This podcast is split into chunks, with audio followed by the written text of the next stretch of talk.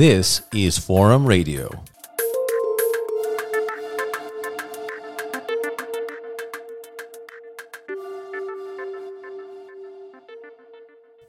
My guest in the Forum Radio podcast today is Petr Witz, a postdoc researcher and assistant professor at the Department of Public and Social Policy at the Institute of Sociological Studies here at Charles University. As a researcher, Witz was based in Copenhagen for three years and worked with the largest cross border infrastructure project in Europe, the Fehmarn Belt Fixed Link, a massive underwater tunnel set to link Germany and Denmark. Such projects, by their very nature, are hugely disruptive, affecting some groups of people negatively. As a sociologist who was involved close up, Petr Witz helped to look for paths to reconciliation among the different stakeholders. The project also attracted a number of his Charles University students, as there are many issues and related subjects that are ripe for potential study. Petr Witz and colleagues are also greatly interested in legitimacy behind such megaprojects, how it is earned, how it is maintained, how it can help, and just how much it is needed.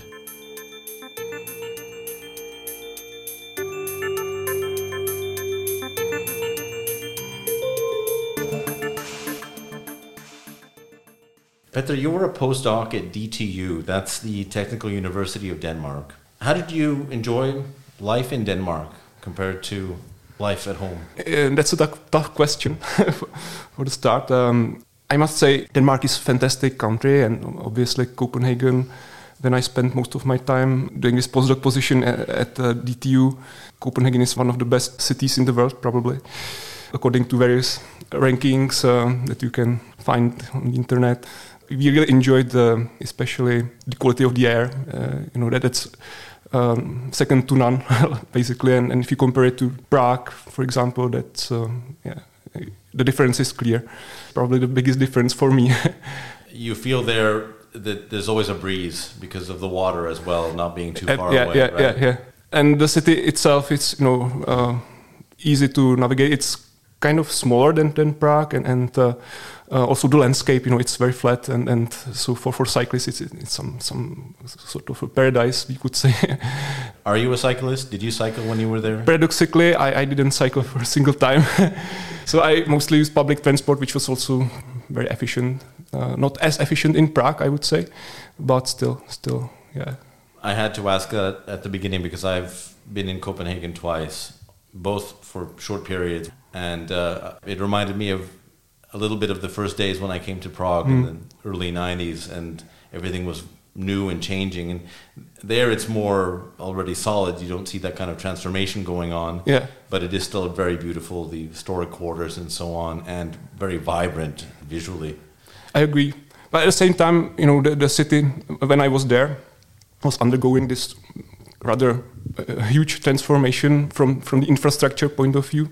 So they were building new metro lines, and, and uh, that's that always brings mess to the streets, as you can imagine. And, and uh, yeah, lots of lots of uh, major uh, development uh, projects uh, like new new residential quarters, and and also the university itself was going through this period of transformation where they were building basically new new tram connection to, to the campus and, and also um, uh, some new buildings for, for new research institutes. So, yeah. There were cranes, yeah, there's yeah. a lot of cranes visible uh -huh. on the skyline. And mm -hmm. there are some streets where the sound of jackhammers is constant. Yes. I was there this summer or last summer, actually, in 2022. Uh, so after two years, and I didn't recognize some some places uh, in Copenhagen. They they changed uh, so much, uh, so radically uh, in in those two years. So yeah, you can say that uh, uh, Copenhagen is constantly uh, sort of developing and, and changing. It's appropriate that we're talking about infrastructure because mega projects are your main focus as a sociologist. Mm. As a postdoc, what was your main focus there? Was it the fixed link? Not only, it was the main thing.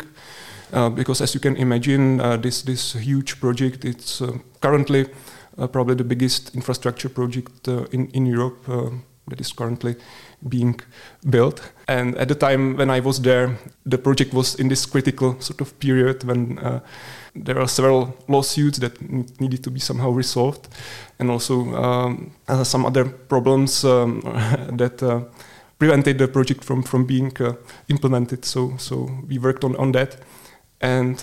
Uh, I'm, I'm very grateful for, for this opportunity because it was fantastic. I, I got an opportunity to actually uh, be on a second band or be as an expert or uh, outsider, basically within um, uh, this organization that is uh, entrusted uh, basically with the implementation of the whole project from, from the planning until the, the you know completion of the construction phase. So that, that was a huge experience for me. Before we get into the details, maybe we could talk a little about what the actual project is. Is this one of those projects that was kind of years in the making that people had been thinking about for a while, but maybe earlier didn't have the courage or the funds to implement? Exactly. The first um, uh, thoughts about you know uh, building this this connection can be traced back to maybe 30s, uh, 1930s. I mean, and. Uh, the point where, where, they started to be, you know, really serious about this project was uh, sometime in, in the 90s, and especially uh, uh, around the time when uh, the Øresund Bridge was finished. If you know what um, this bridge is, it's rather famous because of that TV, you know, crime series, The Bridge, which was also kind of popular here mm-hmm. in the Czech Republic. So when they built this uh, Bridge, which connects Sweden with Denmark, basically, Malmö with Copenhagen, so that they um, sort of um, thought yeah, we, we have this connection between uh, the rest of Scandinavia and Denmark. So why don't we continue and, and connect, uh, you know, Central Europe uh, more concretely, uh, you know, Hamburg as a major port in, in the north of Germany. Uh, with the rest, you know, of um, or Northern Europe, basically. So yeah, so that, that, that was the point when, when they started to be serious and and they were like lengthy uh, negotiations, as you can imagine, between uh, the Danish side and, and the German side. Uh, so eventually they signed this this uh, kind of state bilateral treaty in in 2007. In 2008, it was um, ratified. Yeah, so that was when when the project basically started from from the legal point of view. This is not a bridge. No, uh, although this is rather interesting uh, uh, because originally the idea was that the link will actually be, be a bridge. Um, but uh, it changed uh, during the uh, planning process. They considered several variants. One of them was bridge, one of them was tunnel. Uh, uh, and there were several variants of tunnels. Eventually, the the, uh, um, the tunnel option came on top and, and was selected, which was rather frustrating for some of the stakeholders who bought um, uh, new properties or day properties in, in uh, the north of Germany on, on this island of Fehmarn, where they expected uh, to have a beautiful view of the bridge uh, from their windows and, and didn't uh, materialize, basically. How massive a tunnel is it actually? How many kilometers is it in length? Uh, it's 18 kilometers, so rather long. it's one of the longest in the world. and when you take into uh, when you only take into account those um, sea tunnels or, or uh, uh, immersed tunnels, um, it's probably the biggest in in in, Europe. maybe if you don't take into account the Channel Tunnel, which is also, yeah. but that, that's a different sort of techni- technology that they used for for that.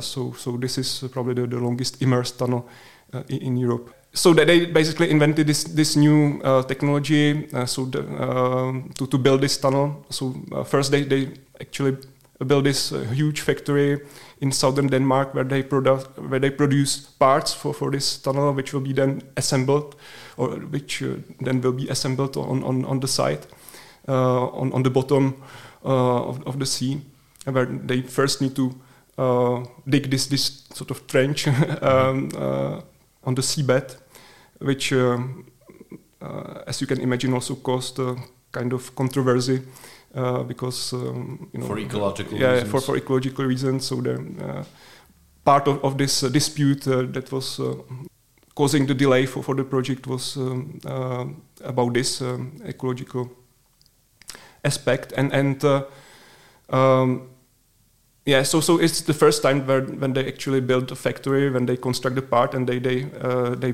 then uh, will submerge bring, it, submerge the parts, and, and bring them to the bottom of the sea, and, and then assemble them uh, there. Uh, so it, it's a, a, major feat of engineering, uh, as, as, you can imagine, and, and uh, um, yeah, currently the biggest project of, of that kind in Europe. It must be in many ways because of all of the different angles, because of the complexity. But from the human side, a sociologist's dream.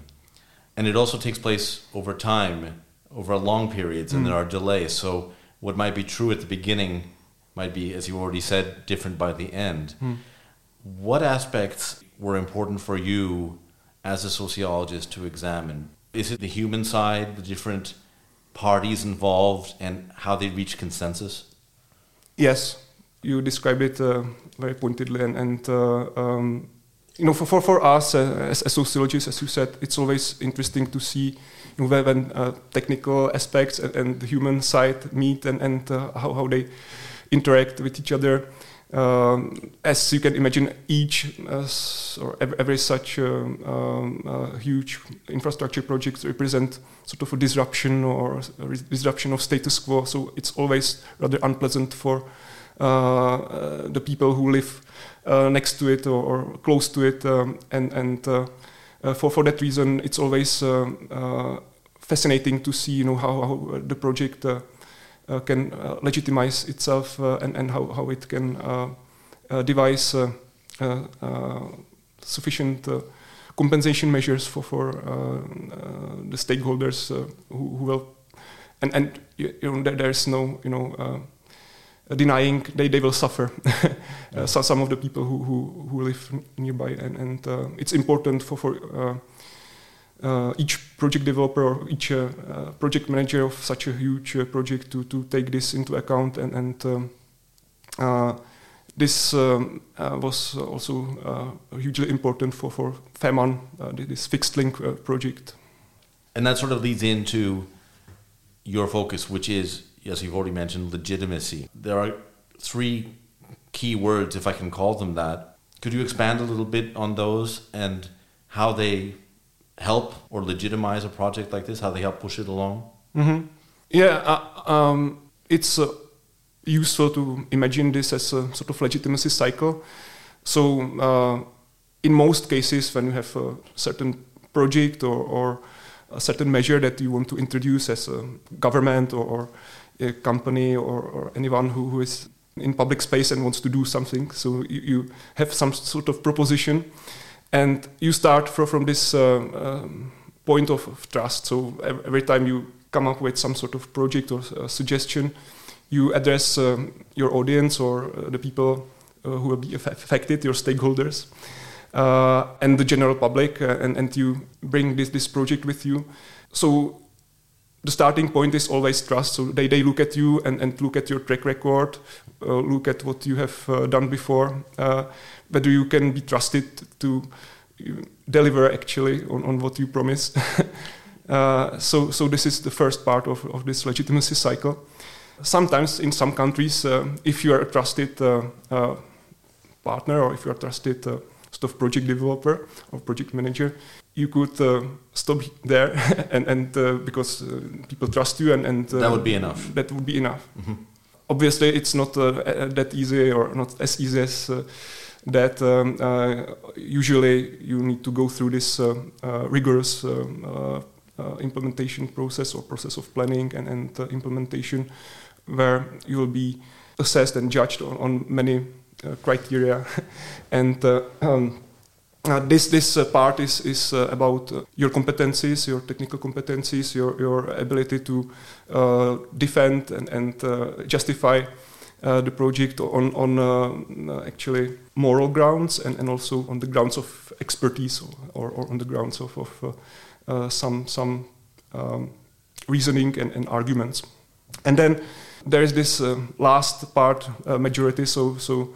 Um, uh, based on on on on, on uh, the outcomes of this uh, sort of legitimation process, you approach this sort of point where, when you vote on, on uh, your proposal or on your project, and then that's usually when, when you know in, in democratic societies the, the most important part.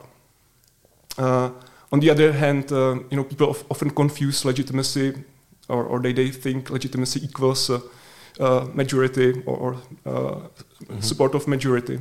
And, and uh, I, I, would like to you know, argue that, that legitimacy is much, much broader than that. Um, you, you can have a project that have you know, support of majority, but they, they, they are not really legitimate. and and we, we have seen it in the past that um, majority can be wrong, and and uh, um, uh, legitimacy is uh, about getting things right. if I if I can uh, simplify it like that. It occurs to me also that a project might have a majority at some point, mm-hmm. but that it could also be only skin deep mm-hmm. before further details are revealed, and that it could then drop off or fade. Absolutely, yeah, yeah, yeah. So that's why it's important when you are about to implement such a huge project as, as a tunnel or, or any other project that uh, uh, have um, a substantial impact on, on the lives of people. And that's going to take longer time to implement that you have sufficient support not only thin majority in, in parliament uh, you need to have broader consensus of uh, political parties for, for that. And that's something that's often missing here in the czech republic. It's, it's difficult to find a know, consensus of all or, or sufficient, uh, uh, like 75% mm. of, of, votes for, for, for a single uh, project or, or, policy. Scandinavia is generally mm-hmm. known, mm. I think studies have shown there's a high trust given the tradition of transparency or a higher trust even in government. Yeah, so so in, in those Scandinavian countries, you, you exactly can see this, this uh, sort of trust uh, built over over the years uh, through repeatedly uh, successful you know, projects uh, uh, um, that were adequately justified by the government. Uh, and, and we saw it in, in our um, research project as well when, when we compared you know, uh, the legitimation process in, on the German side and on the Danish side. We realized that uh, the trust in government was much higher in, in, on the Danish side than, than on, on the German side.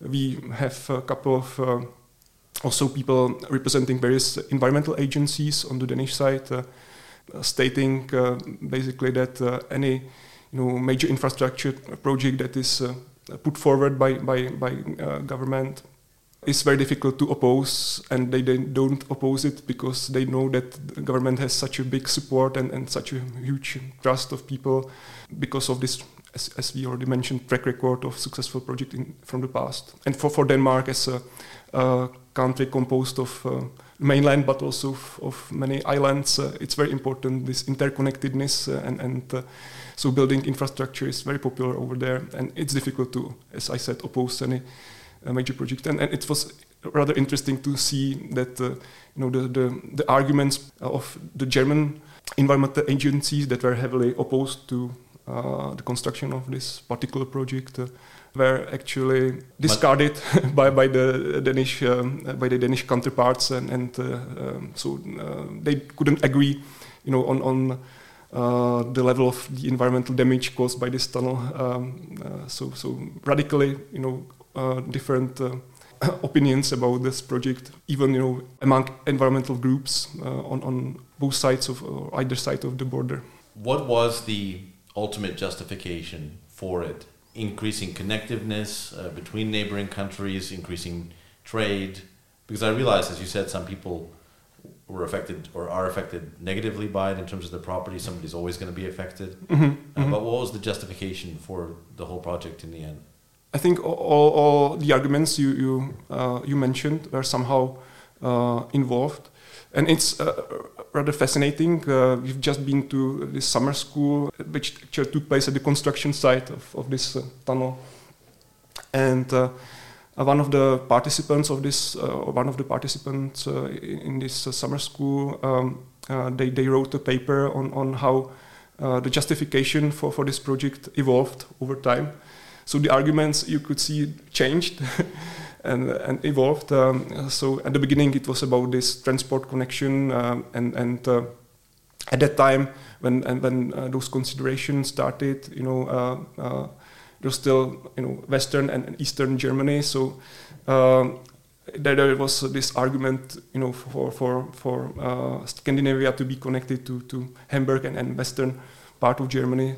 Then this idea of Europeanization and and you know this uh, idea of of uh, you know EU uh, enlargement and and uh, uh, so so the EU sort of argument came into place and and then then several you know other arguments about um, uh, ecology, you know, because this uh, tunnel will somehow also contribute to a decrease in, in uh, Uh, CO2 emissions uh, because it's a combined, you know, highway and, and uh, railway tunnel. So um, the expectation is that by cutting down the time that you, that you spend transporting goods between Scandinavia and, and Central Europe or Germany will also uh, contribute. This uh, particular uh, piece was by, by, other students from Scandinavia, but we, we are also involved and, and we are in the process of writing a paper on reconciliation, actually,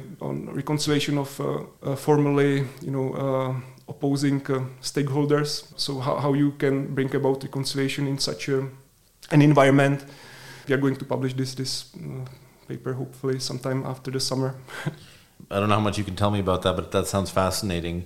Generally speaking, how do your students respond to these kind of changes? It must be um, inspiring uh, in many levels to see how they look at the problem, say, even different from previous generations. Absolutely, yeah. And we are happy for, for this opportunity that we have and uh, for, for this ongoing uh, collaboration that we have with uh, both DTU and the Fehmarn AS, this, this uh, uh, uh, project developer, because they, they still you know keep inviting us to, to all the events, and, and it's a huge opportunity for all our students to learn and also bring their sort of uh, perspectives to uh, this this uh, major infrastructure projects, which, which is um, you know always beneficial for both sides, I, I, would say. And and yeah, so so we have uh, sent our first students there this year, and, and we hope to continue next year. Uh, and uh, because this project uh, will, will still take some years to uh, be uh, completed. Um, now the expected time of completion is, I think, 2029. Mm. So plenty of time to spend, you know, on, on um, perfecting and, and thinking, you know, conceptually about how to improve uh, the project integration in, into uh, the wider environment and, and to uh, the lives of the community. Also connected, you know, to um, the construction of the tunnel is this creation of a whole new village for for the con construction workers, which is also a major issue. You know, when when you have you know, 3,000 people now now um, so suddenly you know uh, moving into one area that was uh, basically rather rural and, and uh, uh, there are no like um, amenities or, or, or uh, um, opportunities for, for, for, I don't know, shopping or, or it dining creates, and, it creates uh, pressure, it, creates pressure on, on yeah. local community and, and uh, also on, on, the construction workers. So we, taking care of uh, you know your construction workers is also a major issue and, and something one of our students is very much interested in from your perspective, it sounds like the gift that keeps on giving, that there are so many sociological details that yes. you can dig into yeah. that it must be just like you don't almost don't know where to start. Yeah, yeah, yeah. And we are able to basically build this whole team or, or group of people who are interested in those aspects here at Charles University. And um, yeah. And the, um, the information translates. It's absolutely. usable for similar projects elsewhere. It's not just obviously limited Absolutely. to that one yeah, site. Yeah, yeah. yeah. So you're looking uh, into how to replicate um, uh, the experience we get from uh, Fehmarn project into uh, or in in our context here in the Czech Republic in other major infrastructure projects. I'm just curious about this paper that you mentioned. I'm wondering what the different ways of reconciliation are. I imagine governments just throwing money at the problem, saying, "Okay." we're going to pay your community this much. This is what you're going to have in the coffers. Mm. But I imagine that any real solution has to go deeper than that. Yeah. Yeah, so uh, I mean, we, we are working with three basic scenarios. In this case, first was uh, further escalation of this. Uh, yeah, we, we, could have uh, seen, as, as in other projects, um, where, where, people uh, are affected by the project, that uh, you know that they start protests, demonstrate, or tie themselves to excavators and uh, stuff like that. Uh, this uh, luckily wasn't the case in in, in the Fehmarn Tunnel project. So you could see yeah, we, we, did lots of you know interviews with the, people who are affected and and realized that uh, in some of them there's this uh, resignation basically. So they, they don't want to you know hear about the project anymore. Um, they they feel hurt uh, by the conclusion of uh, the lawsuit and and uh, by the court ruling. but they don't want to continue you know the fight against the project they're also not keen on uh, any kind of reconciliation. So uh, this represents this kind of frozen conflict situation or resignation. Uh, accept. I wouldn't say it's acceptance. I imagine there as well that um, age must play a role. That mm. Maybe that's something you would see among uh, more older citizens, for mm. example, mm. who didn't want to have to face these kind of questions maybe at that point in their life. Yeah, absolutely. Yeah. Uh, and especially on German side, you have um, uh, this this rather significant population of uh, you know older people who were most affected and, and who were also the instigators or, or the leaders of, of this uh, movement against uh, the project. But now, uh, in the 80s or, or even 90s, um, it's it's difficult for, for them to continue the opposition, and, and most of them have come to terms with the project uh, going forward. So among those who sort of were more open or came around, were there, for example, uh, areas that where people had to be bought out, where they completely shifted, they gave up their homes and moved to different villages? Yeah, this has uh, happened, and and yes, some of the farmers on, on the German side also uh, so, sold their land and, and moved out. Uh, how that also happened. Uh, but they were compensated. They were compensated. Yeah. Yeah. Um, and and I must say that uh, this this uh, project development or project developer, uh, the the tunnel company, they they uh, paid uh, very due attention. I I would say to how to compensate the land owners or property owners in in um, justified and, and fair uh, uh, way. Where we live or spend much of our lives is a large part of our identity, mm. and so I can imagine that that has to be handled sensitively and mm. and and properly. Mm. I guess if you were to define legitimacy, it's not really. Um, it doesn't seem like capital that you should be spending. It seems like something that you need to hold on to, gather as much as you can, and retain it. yeah, yeah, yeah. you know, there are different uh, perspectives or views of how, how you can conceptualize legitimacy so there, there's this legitimacy as, as property or, or as capital view, let's say. Uh, that's uh, uh, exactly about what you've just described, accumulating this legitimacy capital over the time uh, through uh, the successful repetition of uh, interactions between you as, a government and, and your citizens. There's also this other view, legitimacy um, as, as perception sort of view. So this is more about this evolving uh, sort of uh, relationship between the government and and the, the people and, and the way the people actually perceive the actions of the government at any given sort of time. So we try to basically combine all these uh, views in, in our concept of, of um, uh, legitimacy and, and try to uh, somehow make sense of what legitimacy is and what legitimacy is not. And um, I think you know in, in the public debates um, uh, you often hear uh, people speaking about legitimacy. Uh, they, they use it to defend themselves. They, they use it uh, as a um, sort of ornamental or, or, empty sort of phrase uh, because they, they feel it somehow helps them uh, to justify themselves. But um, people have in my opinion, lost what legitimacy actually is. And, and uh, so when they hear people, uh, you know, politicians or uh, anyone uh, in, in the public space uh, sort of uh, speaking about how, how legitimate their, their actions are, they can't really tell you know what uh, that means, uh, whether if know, it's real. Yeah, if it's real or, or not.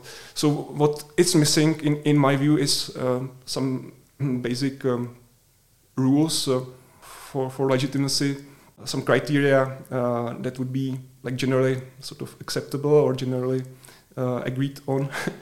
Uh, uh, and and um, those criteria should be pursued, and, and um, uh, I think it's a role of us researchers and, and us as university to formulate such criteria, I, I would say, and it's that's something we are trying to do through our you know Legitilab sort of initiative. I want to turn to Czechia. Um, we touched upon it, but the sort of key boogeyman for good reason of mega projects in general is that they'll come in late, that there's a danger of corruption depending on the track record or different countries, or that there's just simply poor management, which will have all mm. kinds of bad effects. The Czech Republic has its share of uh, mega projects like any country. One which I think you wrote about and which I'm st- still aware of, it's fresh in my memory, was the Blanka Tunnel, uh, which is approximately six kilometers of tunnel, which uh, was supposed to improve the um, situation in Prague, and it came in late and it came in much more expensive than was originally expected. What are your feelings about it now? Because to me, as a commuter or as a driver, uh, it seems to have fulfilled a lot of its initial promise, and I'm more willing to kind of forgive, even though I know there's a deficit that resulted. But I'm kind of more willing to forgive the mistakes that were made because at least it works. Yeah, I share your feelings about uh, Tunnel. So yeah, in, in that uh, paper you mentioned, we, we described all the failures that were made uh, uh, uh during the planning and implementation process. Uh, but looking back, um, you know, after all those years during which Blanka Tunnel is, has been operational, I must say, you know, thanks God, we have Blanka Tunnel. Um, the problem is, you know, that uh, the outer ring road uh, of Prague uh, is not still completed, and, and that's why, you know, the full potential of Blanka Tunnel can be, you know, exploited. Uh, uh, but um, yeah, I mean, uh, it came late. It came over budget. It came um, yeah, with many problems. But yeah, we are we are very lucky to, to have it in Prague. It's it's um, I would say, irreplaceable uh, piece of infrastructure. Given how large businesses have changed their practice, uh, things have developed, is it still possible today for, you know, for vanity projects to gain legitimacy early? I'm thinking of mega projects that are clearly pushed at a starting point by, say, one side. And even at the beginning, it seems like an uphill battle for them to be justified. I'm going to date myself, but um, and I was a kid at the time, but the Montreal Olympics mm-hmm. were one of the big ones, and uh, it was a kind of a running joke in Montreal that the mayor at the time, Mr. Drapeau, wanted a tower by the Olympic Stadium because everybody else had towers, so it was going to be there. so I guess my question is: the environment today is it possible to still push through nonsense? which mm. is not really because even if you look at, for example, the Twin Towers, the tragic Twin Towers, mm. there was a lot of public opposition to those at the beginning. Um, they destroyed an historic part, I think, called Radio Row in Manhattan mm. to make room for them, and and there was no economic justification, if I remember correctly. They couldn't rent out all the space at the very beginning. So, um, is it still possible to push things that, on the face of it, don't make sense? Mm. I'm afraid there there is. uh, and it happens um, although uh, the times when you have budgetary restrictions uh, uh, as we have at the moment or almost economic crisis it, it's more difficult but at the same time whenever you know you, you hear politicians talking about ways out of crisis you, you hear about you know infrastructure and, and investment in infrastructure projects so these are somehow always uh, saved from from cuts and and um, uh, try to be sort, sort of uh, preserved from from any criticism. And at the same time, you have this craving of politicians to to be associated with projects that are visible, that are big, that are somehow um, as you mentioned, the example of, of the tower in, in Montreal. In the de facto podcast at the Faculty of Social Sciences, you were asked uh, about one line that was used to describe you, and that is that you are a dreamer with insomnia. it's interesting. It does sound there's like a bit of a silver lining there, and that you're actually able to dream awake, to think about, yeah. you know, things that you want to resolve, and perhaps uh, think of new areas of investigation, maybe yes, in the future. Yes, yeah. My main uh, sort of project uh, in, in, the coming weeks and months is uh, this uh, lab, so legitimation lab that we would like to kickstart and uh, uh, make useful for for people, so that that's you know important, and it would be the biggest reward for me if we realize that you know we are actually useful for, for people that we are able to apply our findings from, from previous projects and, and uh, use it to, to help uh, uh, legitimize or, or help to establish legitimacy of some, some major projects here in, in the public space. It sounds great and something something to look forward to, and will be very much worth checking out. So looking forward to that. Uh, Petr thank you so much for coming in. It was a real pleasure. Oh, thank you for the invitation.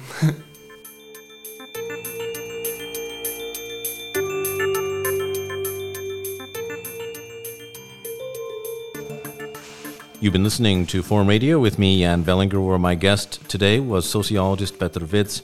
Thanks again to him for discussing all those gritty details about mega projects. And if you're interested in learning more about those or in learning more about Petr's work, you can find links to this story at our website. The address to visit is ukforum.cz